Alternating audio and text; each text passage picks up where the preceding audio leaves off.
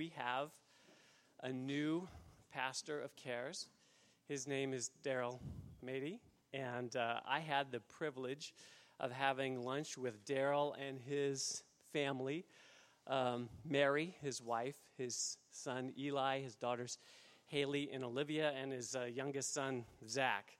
I am really, really excited that these guys have joined the church, and I'm excited to hear Daryl preach and just to get to know him and build a friendship with him. And I would say not only do we want to welcome Daryl this morning, but afterwards, Daryl's family, where are you? There you are. Stand up. So take a look.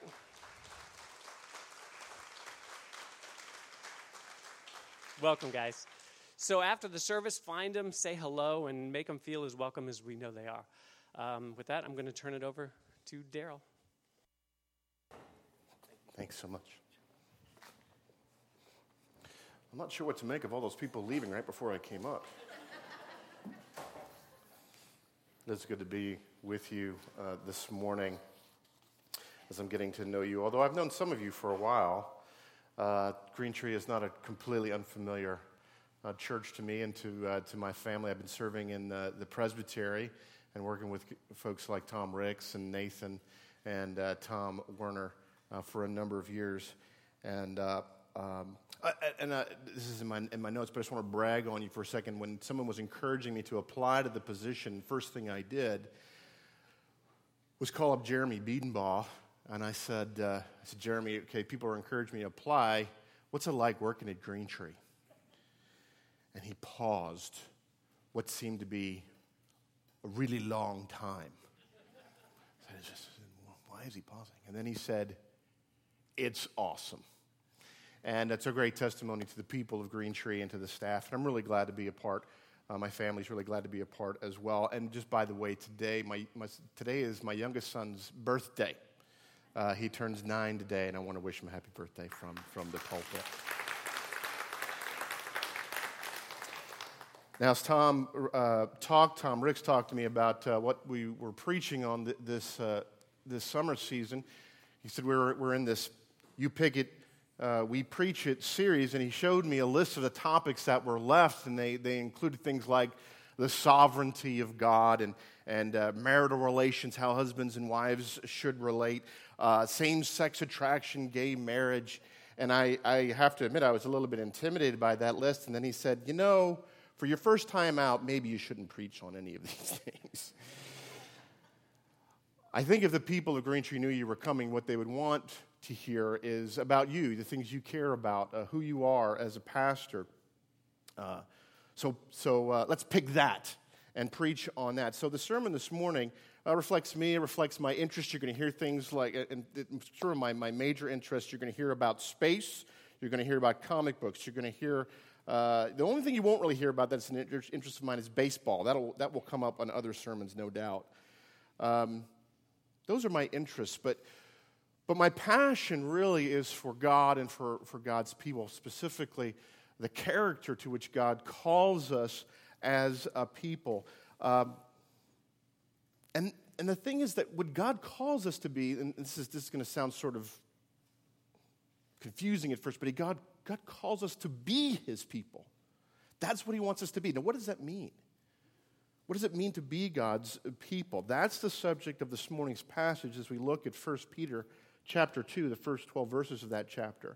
And we're going to see it has many implications, but the one undeniable consequence of being God's people, really living it out, is that the world will think of us as strange. With that in mind, let's read 1 Peter chapter 2, beginning in verse 1. Peter writes to his followers, "So put away all malice and all deceit and hypocrisy and envy and all slander. Like the newborn infants, long for the pure spiritual milk, that by it you may grow up into salvation, if indeed you have tasted that the Lord is good.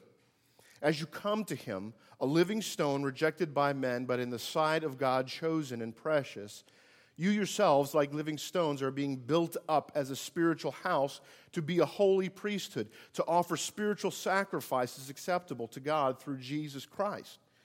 For it stands in Scripture, behold, I am laying in Zion a stone, a cornerstone, chosen and precious, and whoever believes in him will not be put to shame. So the honor is for you who believe, but for those who do not believe, the stone that the builders rejected has become the cornerstone, and a stone of stumbling, and a rock of offense. They stumble because they disobey the word, as they were destined to do. But you are a chosen race, a royal priesthood, a holy nation, a people for his own possession, that you may proclaim the excellencies of him who called you out of darkness into his marvelous light. Once you were not a people, but now you are God's people. Once you had not received mercy, but now you have received mercy. Beloved, I urge you as sojourners and exiles to abstain from the passions of the flesh, which wage war against your soul. Keep your conduct among the Gentiles honorable, so that when they speak against you as evildoers, they may see your good deeds and glorify God on the day of visitation. Would you pray with me? Father, we come to you this morning, even as we've done so already. By your Spirit, Lord, move in us, work in us, help us to worship in spirit and in truth, even as we hear your word preached this morning. Help us to submit ourselves, not to the words necessarily that I speak, but to the working of your Spirit in us as we look at your word. Father, as we think about what it means to be your people, give us the courage to live it out, even if it means that we will be strange. Work that in us this morning, we pray it in Jesus' name. Amen. Now, I mentioned earlier my interest in space and other things. I'm a science fiction fan as well, and as my wife would say, yes, it's true, I am a nerd. One of my favorite books, maybe not right at the top of my list, but a really good science fiction book is a work by Heinlein called Stranger in a Strange Land. I don't know how many of you had to read that when you were in high school. How many people have read that book? How many people have heard of the book? Okay, so I get a sense of what I'm working with here. Well, Robert Heinlein wrote that book in 1961. It's about a man who was there was an expedition to Mars, and Earth lost contact with it. He was born there, and is the sole survivor, in a sense, of that expedition. And then later they sent a rescue mission to Mars, and they found that this character, this man who had been raised on Mars by Martians, and they brought him back home. And it's about the clash of cultures. This man raised in a very different culture, a very different way of viewing life and interaction with others, trying to find his way in human civilization. Now, what's interesting about this book is how it was used in the 60s. A decade before, Heinlein wrote this book called Starship Troopers. How many people have heard of that book? It was made into a movie, which bears almost no resemblance to the book whatsoever. But he was criticized. It was a very popular book, but he was criticized for being a fascist, a militaristic fascist, for writing that book. And then he writes this book, and it became sort of a manual for the hippie movement in the 1960s. Now, I don't want to get into the political baggage associated with the history of that book, but it points out two things, the book does. First, that the way things are in the culture that we live, it's not the only way to think of things. It's not the only way to live. It's not the only way to view the world. And secondly, it points out that there's something wrong with the way we live our lives. There's something wrong with the way our civilization thinks of life and love and interaction. And if you want to live differently than the way the culture thinks of things, you're going to be thought of as strange, maybe even threatening. When Peter wrote this letter to the early Christians, it was not cool to be a Christian. And maybe you don't think in our culture it's cool to be a Christian, but it's sort of generally accepted. Lots of people are Christians. But it was definitely not a good thing to be a Christian in Peter's day. There was derision, there was rejection, even persecution. Peter reminds them that what drives their lives is not that they should be accepted by the people around them, but the grace and call of God. That's what motivates their lives. Verse 10, once you were not a people, but now you are God's people. Once you had not received mercy, but now you have received mercy. So what does that mean for us now, for you and I? If you've heard the voice of God, as Peter said, if you've answered the call of God and you've received that grace, then you need to live according to that grace. Live as God calls you to live, which means you're going to be strangers in a strange land.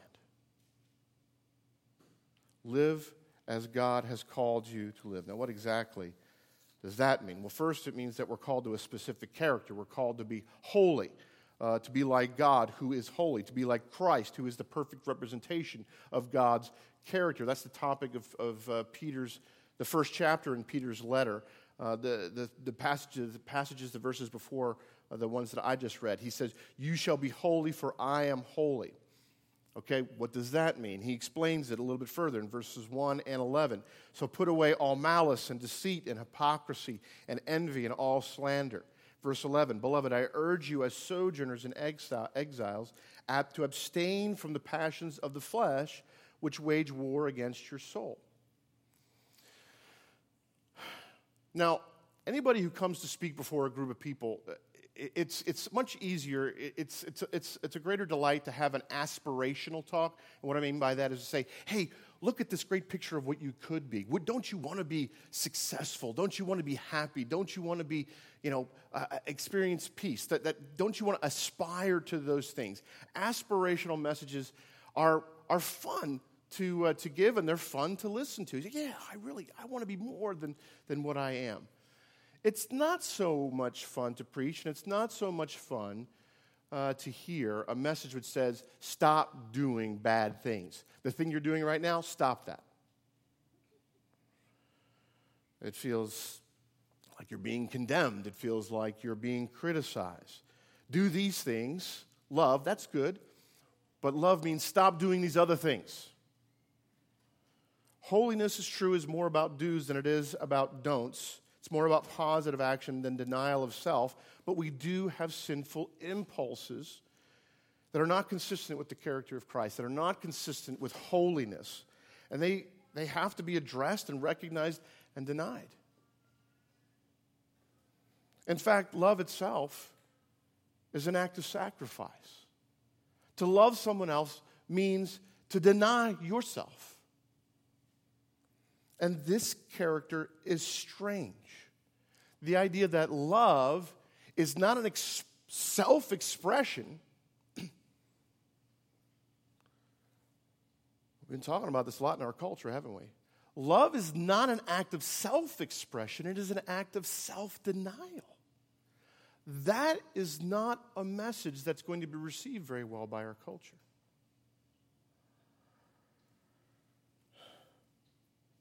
It's strange.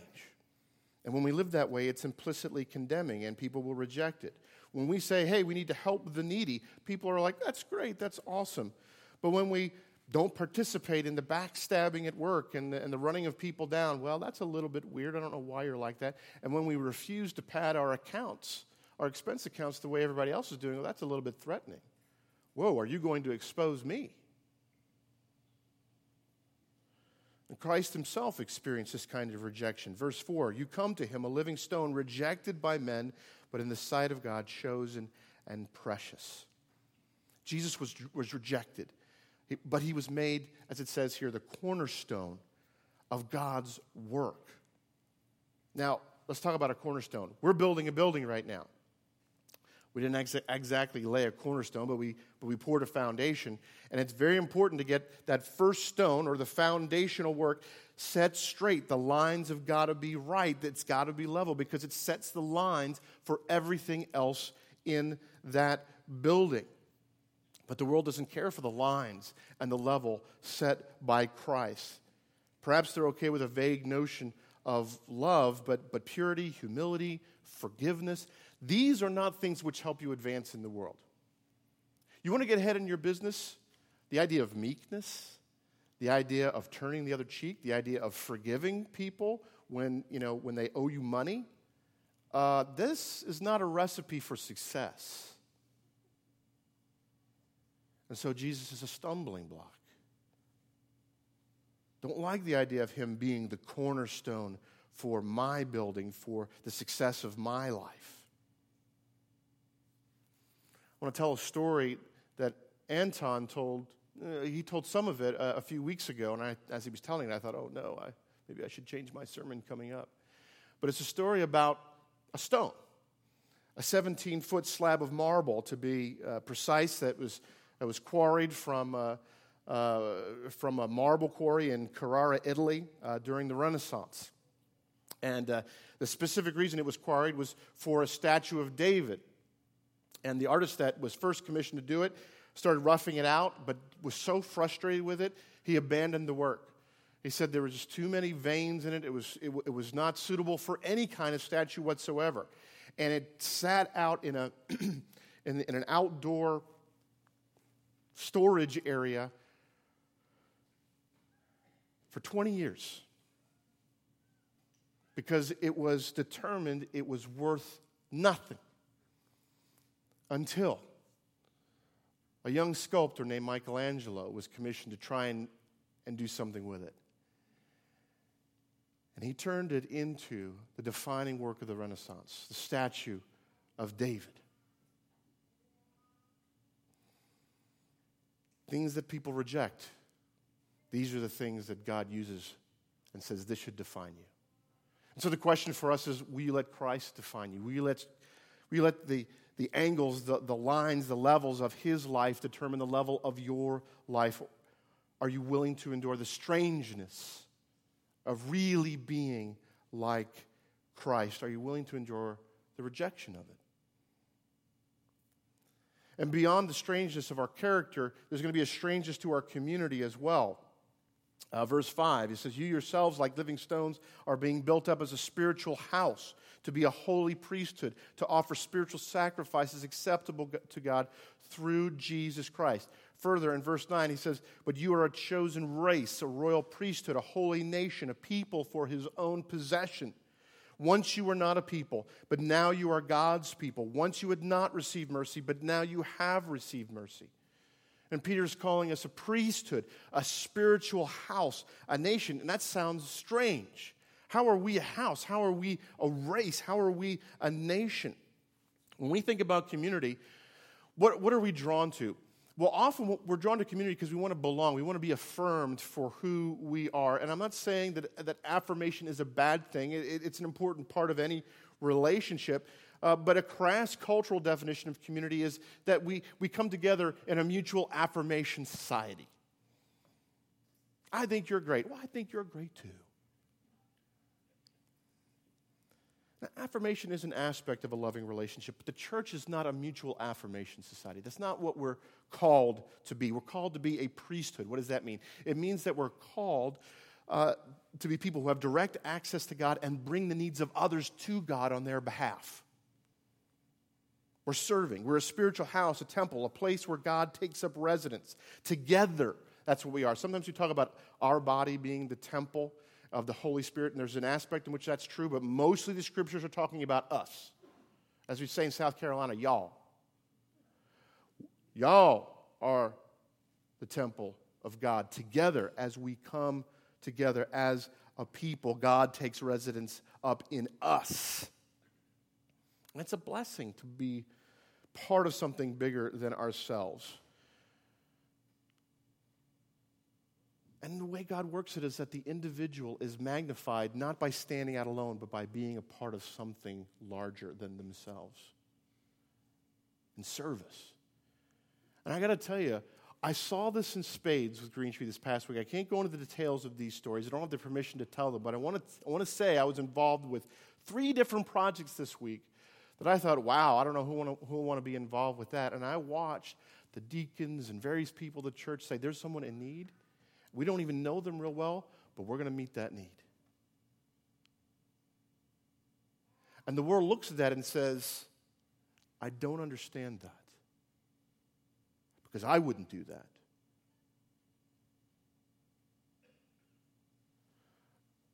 That's the glory of God being displayed in us. I was watching, many of you know I was a part of Central Presbyterian Church before coming here. I was working out of West County, but I was often at the Clayton Campus, and Central had recently added on to their campus. Some of that building was stonework. Now, each stone kind of has a beauty of its own, the look, the feel, the cut of it. But when you assemble all the stones together, it makes something really spectacular. And what draws us together, what draws all those stones together, is not the individual's stone's desire to be glorified, but the architect bringing them together and saying, I'm calling you to be something more than what you are alone. And what draws us together is not the selfish need for affirmation, but the transforming voice of God, a voice calling us to worship and to live like priests, to serve in the house of God. And so I ask you the question, what is your stone doing in the house of God right now? Are you part of the supporting wall through giving or working on the setup crew? Are you helping to raise the children of the household through nursery work and through youth work? Are you keeping up with the renovations and maintenance by leading a Bible study or training a young believer to be a leader in the church? Or are you just soaking in the affirmation? The gracious voice of God without any transformation. Soaking it in. I want to say there's nothing strange about that at all. That's pretty ordinary. God calls us to be something different. And if we have heard the transforming voice of God, and that's Peter's question earlier in the book, we're going to be changed. You're going to be changed. It's going to give you a new character. It's going to change the nature of your community, but it's also going to give you a new cause, a new purpose. And that purpose, that cause, is going to seem strange as well to the world.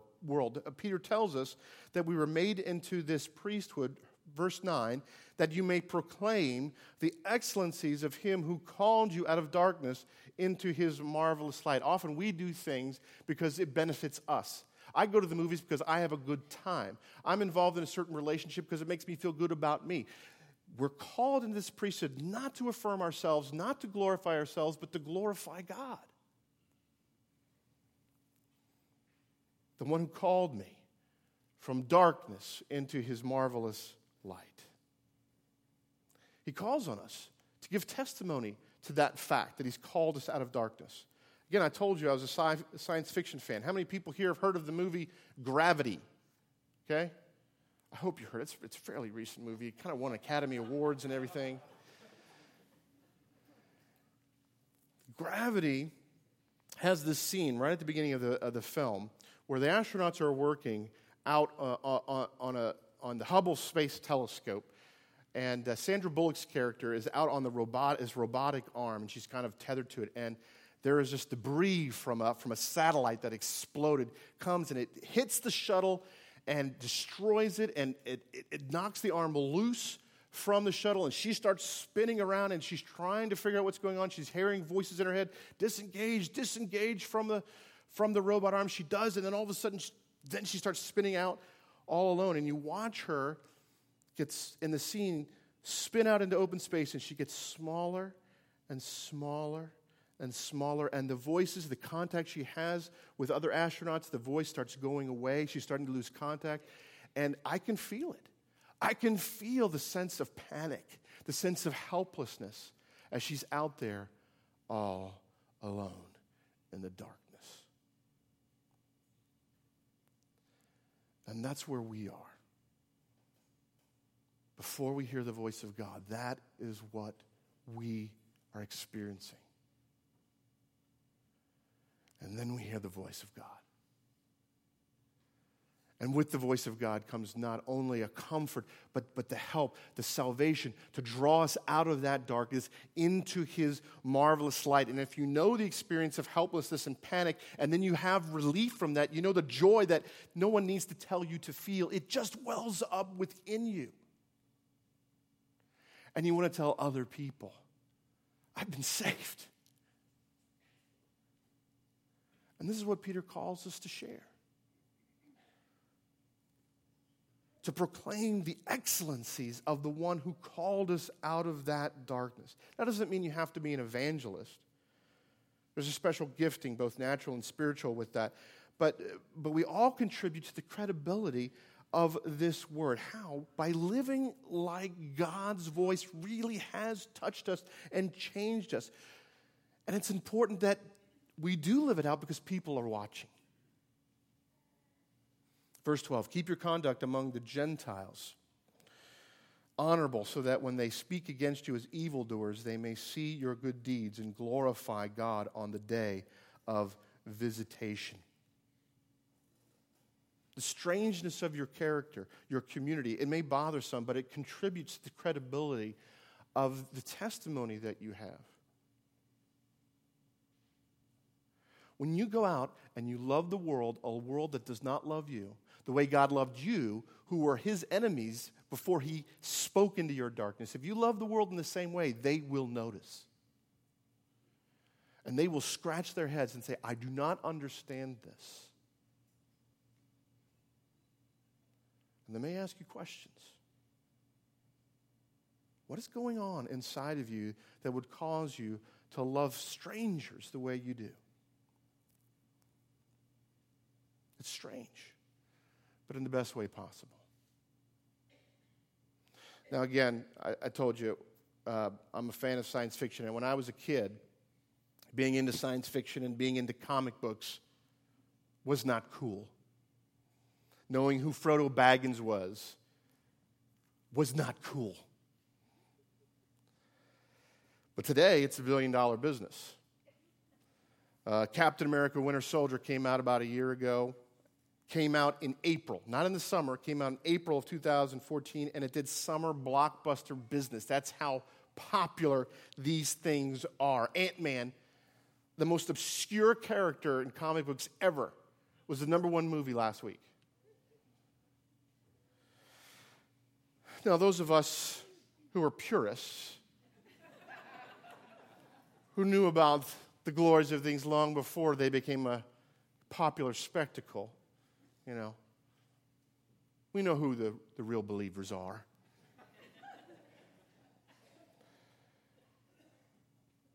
But it does sort of draw out a distinction. What's the depth of your faith?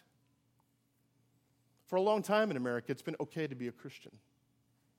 And we haven't been forced to really distinguish ourselves from a lot of the surrounding culture. I think we're in times where that's not going to be an option anymore. And that's okay. Because it gives us the opportunity to show the uniqueness, the differences, the strangeness in the best way possible of the love of Christ. We're going to feel the pinch. But it's going to give us the opportunity to show why being strange is the best thing to be. God calls us out of the darkness of being cool, of being indistinguishable from the surrounding culture. He calls us out of the darkness of our own pursuits to be accepted by a world lost in its own selfishness and corruption. He wants to make us like Christ. And the question for us all, am I willing to be strange? Not for strangeness' sake, but to testify to the excellencies of God's grace. Let's pray. Father, thanks again for the chance we've had this morning to think on the call you have given us. We pray that by your Spirit you would give us the wisdom to see the power there is in the Spirit's work in us and the folly of pursuing the ways of the world. We pray that we might have the wisdom to distinguish between your ways and the world's ways, and at the same time not condemn the world, but love the world, that they too might know the marvelous light of your kingdom. Father, strengthen our testimony as individuals and as a church that would cause people to ask, what is at work in them that makes them so different? Give us that opportunity, we pray it in Jesus' name.